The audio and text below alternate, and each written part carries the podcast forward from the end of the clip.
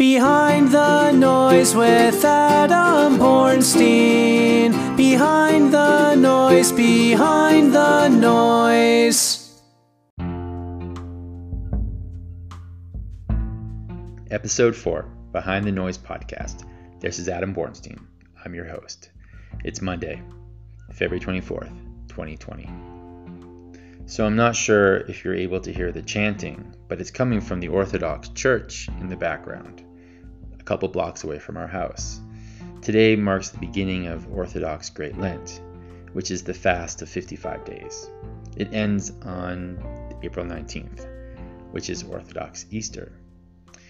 One of the many qualities that my family and I have come to really appreciate about Ethiopia is the authenticity of the faith across multiple communities, regardless of religion. Indeed, in the order of um, how people recognize themselves in Ethiopia, it would be first as an Ethiopian, and then second by your religion.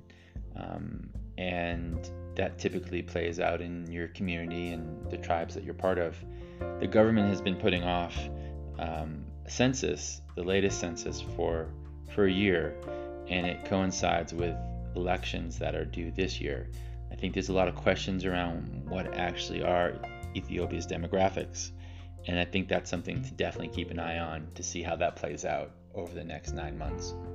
So, on to this week's podcast. Our special guest this week is William Hynes, head of the New Approaches to Economic Challenges unit at OECD. William and I discuss how traditional economic theory, which strives for market optimization, inherently overlooks and fails to address social and environmental resilience.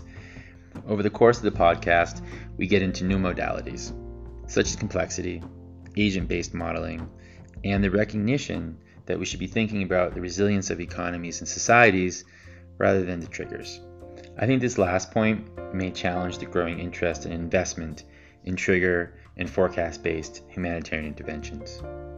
This episode should be of interest to my humanitarian colleagues given the increasing number and duration of operations sparked by shocks like social, environmental, and conflict in one country, which ultimately impact entire regions. So join us as we go to the heart of the issues and get behind the noise. Episode 4. The Danish Red Cross's award winning innovative finance and systems change team is on the clock 24 7, spinning up and developing scalable, commercially viable, and ecosystem driven solutions and mechanisms for a complex and fluid humanitarian universe. Interested in being inspired? Tweet the team at DRC Innovation. Innovator, systems theorist, contrarian, complexity economist, and realist are just some of the words that describe my next guest, William Hynes, head of the New Approaches to Economic Challenges unit at OECD, based out of Paris, France. William, welcome. Uh, thanks, Adam. So let me kick this off with my first question. Recently, your team released a paper in September titled Beyond Growth Towards a New Economic Approach which suggested that economics, and specifically neoclassical as a discipline, may not be fit for purpose. That is, for today's intensely interconnected world.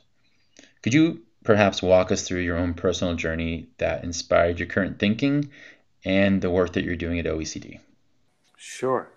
Well, um, where I started uh, was basically in developing countries and really as part of the uh, the World Trade Organization and then at OECD, I was part of a program called Aid for Trade, and basically that was about trying to help developing countries build capacities, institutional, infrastructural, to integrate into the global economy and to really benefit from globalization. And uh, I guess that was an early lesson into an understanding of how the global economy works and uh, in particular how the world is extremely interconnected now.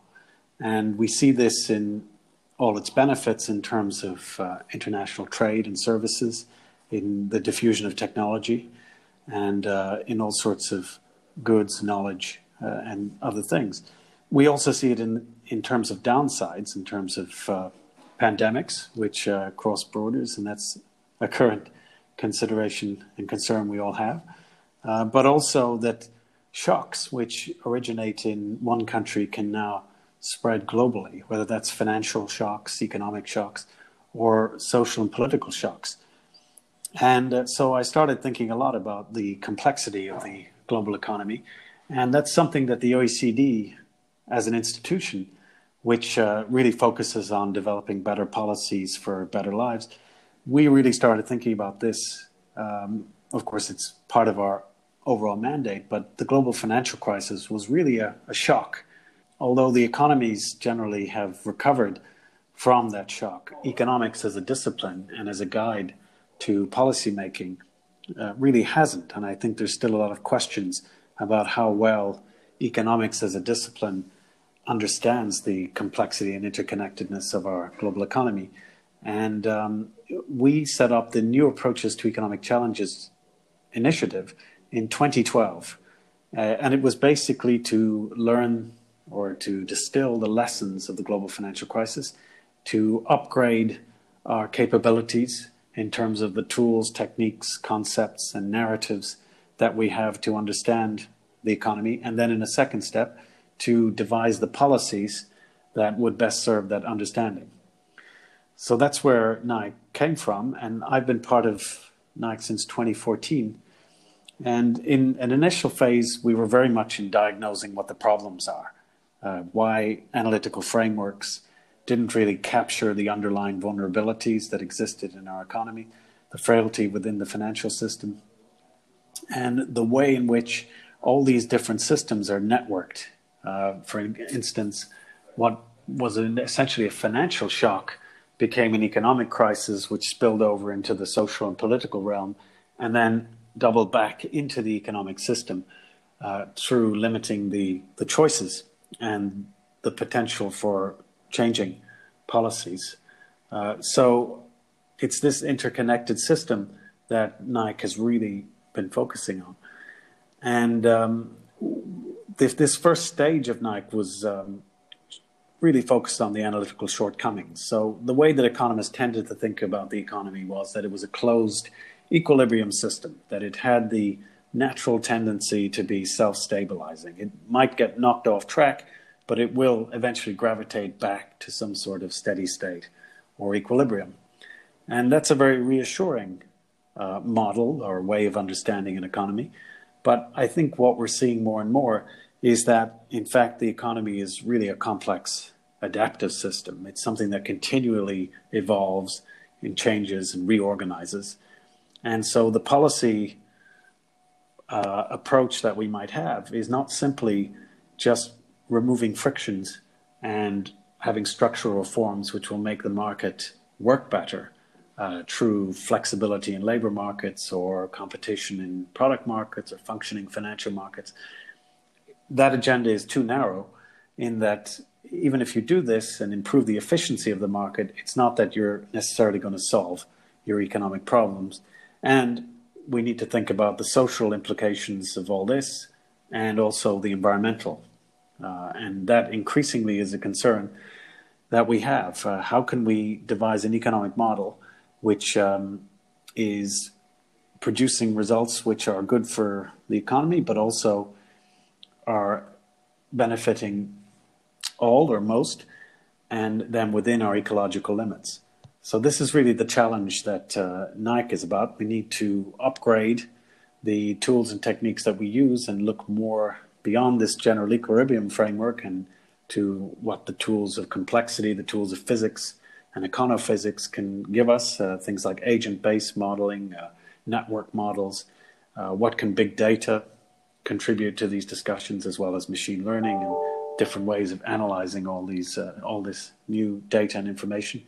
And what we hope to develop through all this is a uh, new approach, a new approach which is um, based on better analytics, but also a narrative of economic growth and progress, which is goes beyond just growth itself and beyond GDP, but one which looks at how the the economy interacts with these other systems and how we can manage these interconnections and manage this complex economic system uh, and maybe not necessarily focus so much on efficiency of the market but on the resilience of these structures and systems. And I think if the 20th century was about competition and market forces, then the 21st century, with the problems we face and the challenges that we have, it's going to have to be more about managing these complex systems and focusing on buffers, safeguards, and resilience. And this is really informed by more scientific view of how complex systems behave. That if we try to optimize our economic system, and that's essentially what economists are always trying to do. Uh, they're trying to increase productivity, increase innovation, increase growth, but that can effectively destabilize different elements of a system.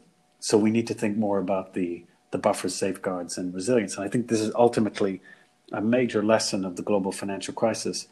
Mm-hmm, absolutely. This notion that greater efficiency can actually be a destabilizing factor, and it doesn't necessarily solve social or humanitarian or environmental issues, I think is really nuanced and, and, and really interesting because a lot of economists don't talk this way. And that's the real value would be able to bring in individuals like yourself into conversations like this because humanitarian organizations don't actually employ or have on staff economists. Which brings me to, to my next question. So, back when I was a global macro trader for a hedge fund, I worked on agent based modeling and complexity theory to forecast macro trends. I think what was really hard to anticipate or account for, at least for me, was the role of the state as it changes and the impact this has on stakeholder dynamics, both domestically and internationally. So I went to ResearchGate and pulled your article from 2013, which looked at economic interconnectivity between Ireland and the United Kingdom.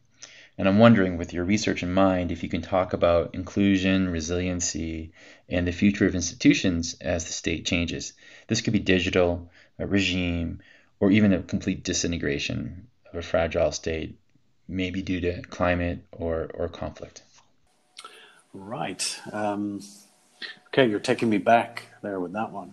Um, so, yeah, I wrote a paper in, in uh, 2012, 2013 about uh, Ireland in as part of the United Kingdom, and um, really trying to answer the question of did it make sense economically for Ireland to be separate from the UK, and to do that, I looked at various different interconnections between Ireland and, and the UK and how that evolved over the tw- uh, over the 19th century and into the 20th century. That's pretty easy to do in the uh, um, the the role of the state is very minimal, and there's trade, but it's um, on a, a, very limited number of goods, and you basically have essentially a two-sector economy. So you have manufacturers and you have agricultural goods. So it was relatively simple to look at the fiscal relations and the extent to which uh, Ireland paid in to the imperial treasury in terms of taxes and the benefits it, it got out, which were in the 19th century quite limited um, because, again, there's no real social security or social services, and spending around things like um, defense is a relatively minor issue.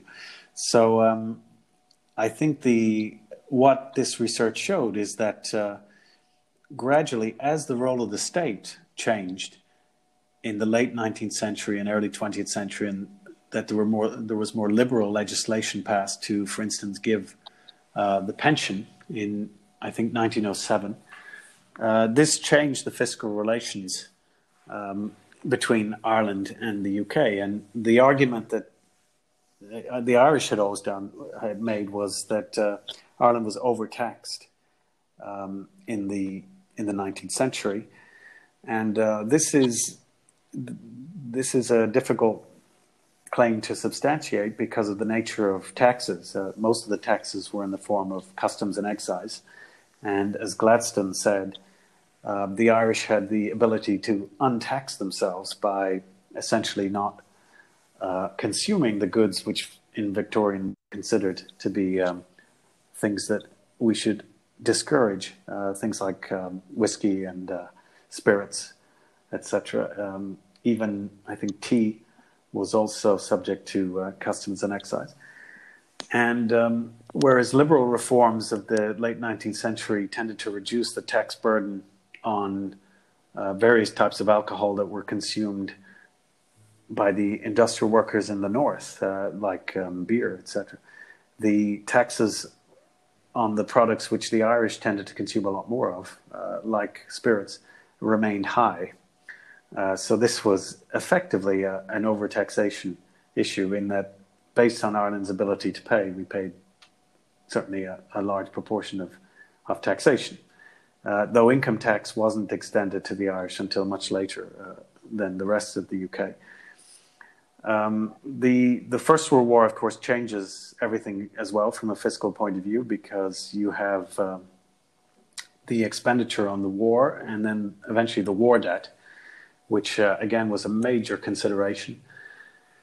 But my claim is that if you look at all these interconnections, the um, it probably made a lot less sense for Ireland to be independent of the UK when it actually became independent, uh, and that the the fiscal relations had actually improved to on Irish terms because of these expanding social programs and the changing nature of the taxation system and because trade relations had expanded and there was quite a degree of interdependence in terms of trade. And back then of course the UK was the majority uh, the biggest market for Irish goods as it remains today. Uh, and so um, the, the story is one of interconnection and economic benefits but there is a whole political discussion about why Ireland wants to be independent, and it's you can see echoes of this today in, in Brexit discussions, and I'm sure now after yesterday's election there'll be more talk about a united Ireland. Um, but in an interconnected world, I think it makes the cost of being a small country are um, are a lot less. And unfortunately, for an independent Ireland, we are facing into a time of international disintegration in the 1920s and 30s. And this drove up the costs of independence. And eventually, we also had an economic war with the UK, which added to the cost. And this, um, this harmed the, the Irish economy. And people like Niall Ferguson would argue that it's only after the Ireland as an economy embraced or re embraced the economic ideas behind the, the British uh, Empire that it eventually took off as an economy. Uh, not that I necessarily subscribe to that. Yeah, and I'm just interested how that influenced some of your thought about different systems, different economies uh, today, and m- maybe thinking about migrants and migration and, and how that sort of influences decisions at an institutional level. Um, and, mm. and if you can, if you, is there any kind of parallels that, that you might be able to draw from there? Yeah, well, I, I think one of my big takeaways from it is just the interaction of different systems. And you may have a functioning economic system, and there may be a logic and a rationale for how we think the economic system might function better. But there's also a, a political system which interacts with that. And, um, you know, it's in, in a sense, it's like the trilemma that uh, Dani Rodrik outlined that um, in a globalized economy, we do have, and we do need to think about economic globalization, the nation state, and democracy. And uh, you can have two of the three, according to his trilemma. And uh, I think that's, that's true. And I think that plays out when we think about trade and when we think about migration, that um, you can have a strong nation state and interconnection with the global economy, but that is going to lead to decisions which maybe the people won't agree with because you're going to have to maybe have declining industries which will go out of business and create dislocation and unemployment. Um, migration as well is very disruptive, but it's necessary for the functioning of labor markets, for overcoming graying economies and demographics. And so, from an economic standpoint, migration and inward flows of migration are very positive things. You get new skills, knowledge, uh, business opportunities, entrepreneurship. These are all great possibilities, but politically, this can lead to a backlash. And so you can have strong government and strong interconnection and globalization, but we have to manage that with um, democracy. And uh, just in the Financial Times today, there was a, an article about green growth and whether, again, the transition to a green economy was really consistent with uh, democracy and whether people would willingly vote for the type of sacrifice in terms of air travel or uh, food production and consumption that would be required to really embrace this, or more expensive energy prices, etc. So I think the the Irish case uh, in the UK was just another example of how all these systems are interconnected and the interplay has to be really managed and understood. And democracy is really tough because it leads to some quite dramatic trade offs. And while economic logic and reason has its place, it really has to be managed in the context of what people want and uh, what they're willing to vote for. In fact, there's a whole industry around understanding these trade offs, and politicians pay a lot of money to data scientists to crunch this, these numbers, which kind of leads me um, into the topic of consensus building and my next question. So, given the number of bilateral and multilateral stakeholders that you and your colleagues interact with on the back of the formidable task of changing mindsets around the prevailing economic paradigms, I'm guessing consensus building would be one of your superpowers. So, how do you convince policymakers who may want significant evidence based data and analysis that experimental thinking and economic adaptability is not only necessary, but really one of the best ways to understand future systemic risk? Yeah, well, that's certainly our that's what we're attempting to do. It's um, it's not the greatest environment right now for forging any sort of multilateral consensus. Um, and even within the membership of the OECD, which in theory is uh, somewhat like minded, there are considerable divisions on issues like trade and on climate policy. Uh, and even on inclusiveness, it's uh, the idea of pr- proposing and looking at solutions to the inequality problem. It's not that there's a consensus on these things. So all these problems are getting worse.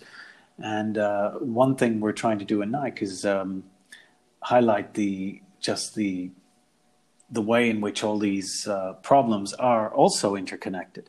And so this is problematic because uh, they tend to compound each other. And I was sort of hinting at that in my last answer. That um, again, if you if you think about the crisis of legitimacy or the populism within the political system, this um, the social discord and social breakdown makes it almost impossible to tackle big economic questions and uh, never mind environmental ones, where people perceive that there's going to be a loss in competitiveness.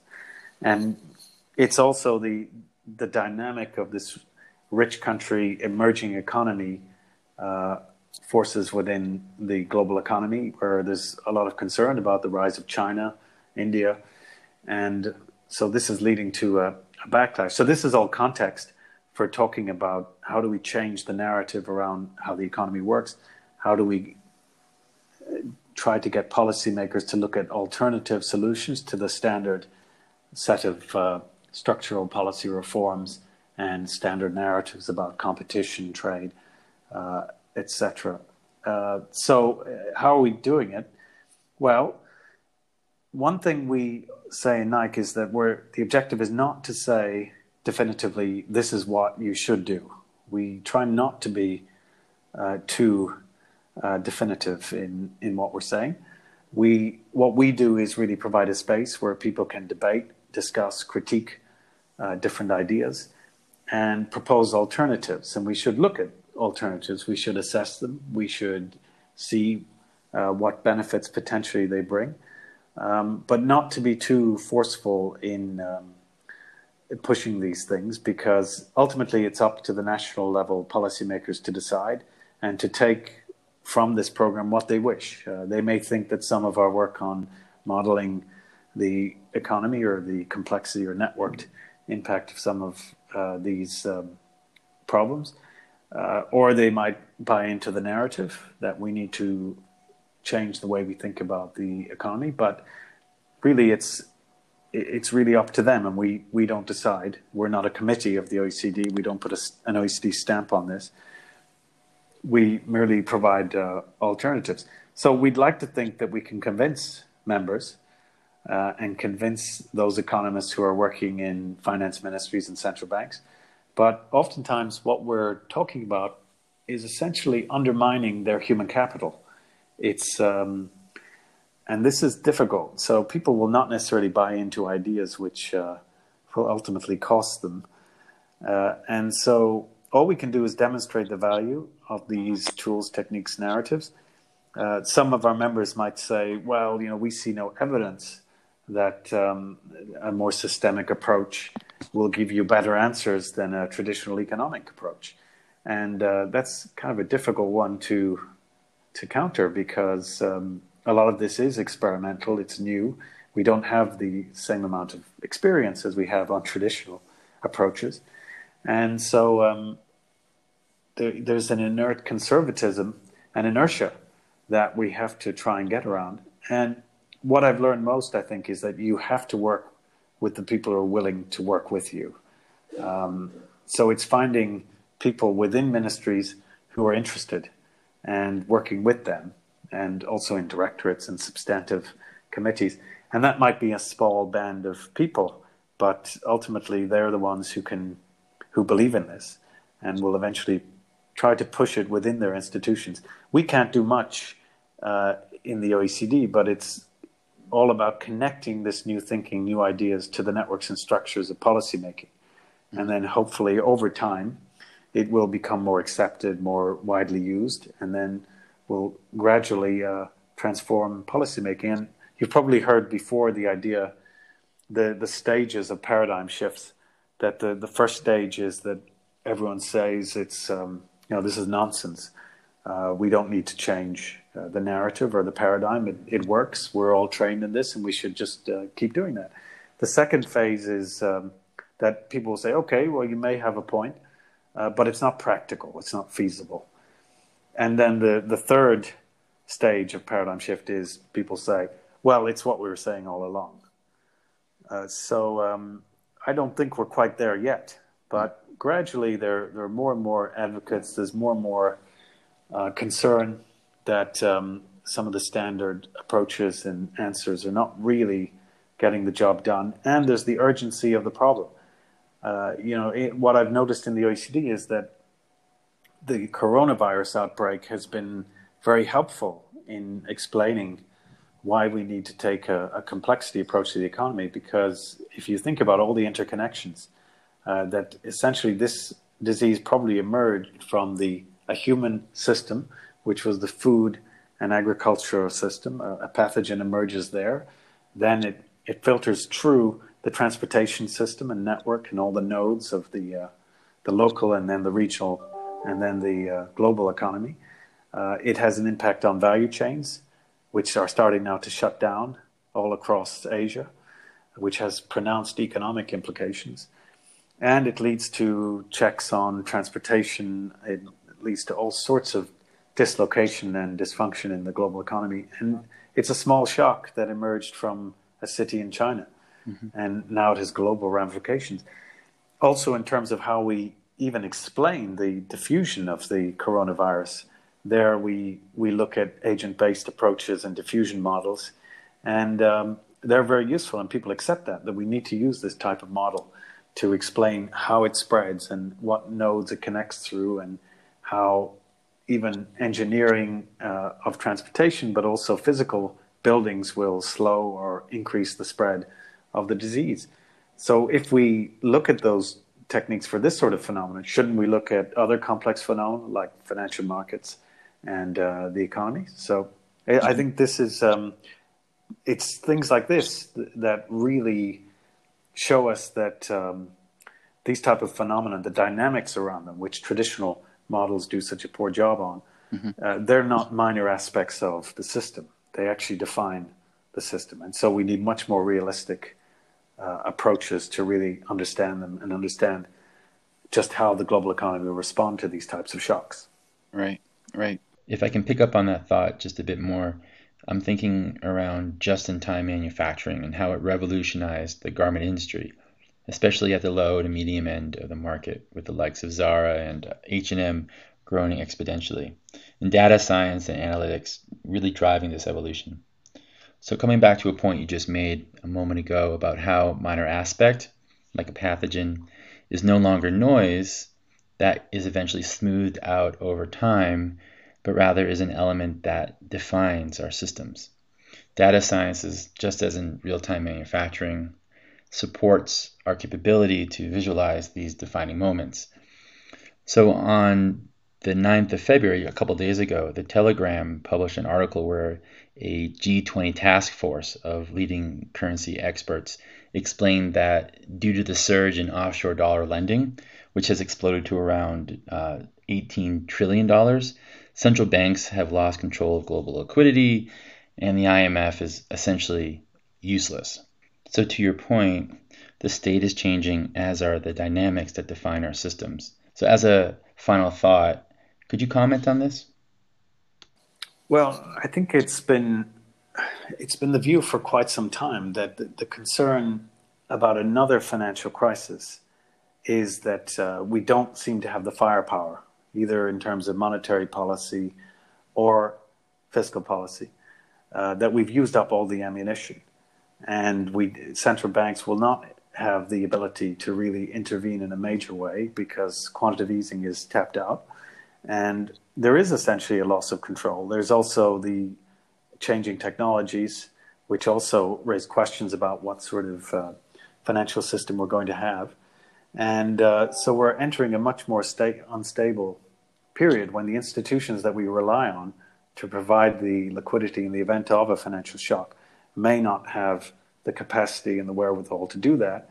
And also the ability to provide stimulus in the event of a shock is also going to be uh, limited because essentially the, we we haven't built up those buffers and those safeguards in the global economy, and so um, I think there rightfully is a lot of concern about how we might face up to another financial shock, um, given that the institutions that we have to provide that cover and to prop up the system are uh, in such a weak position.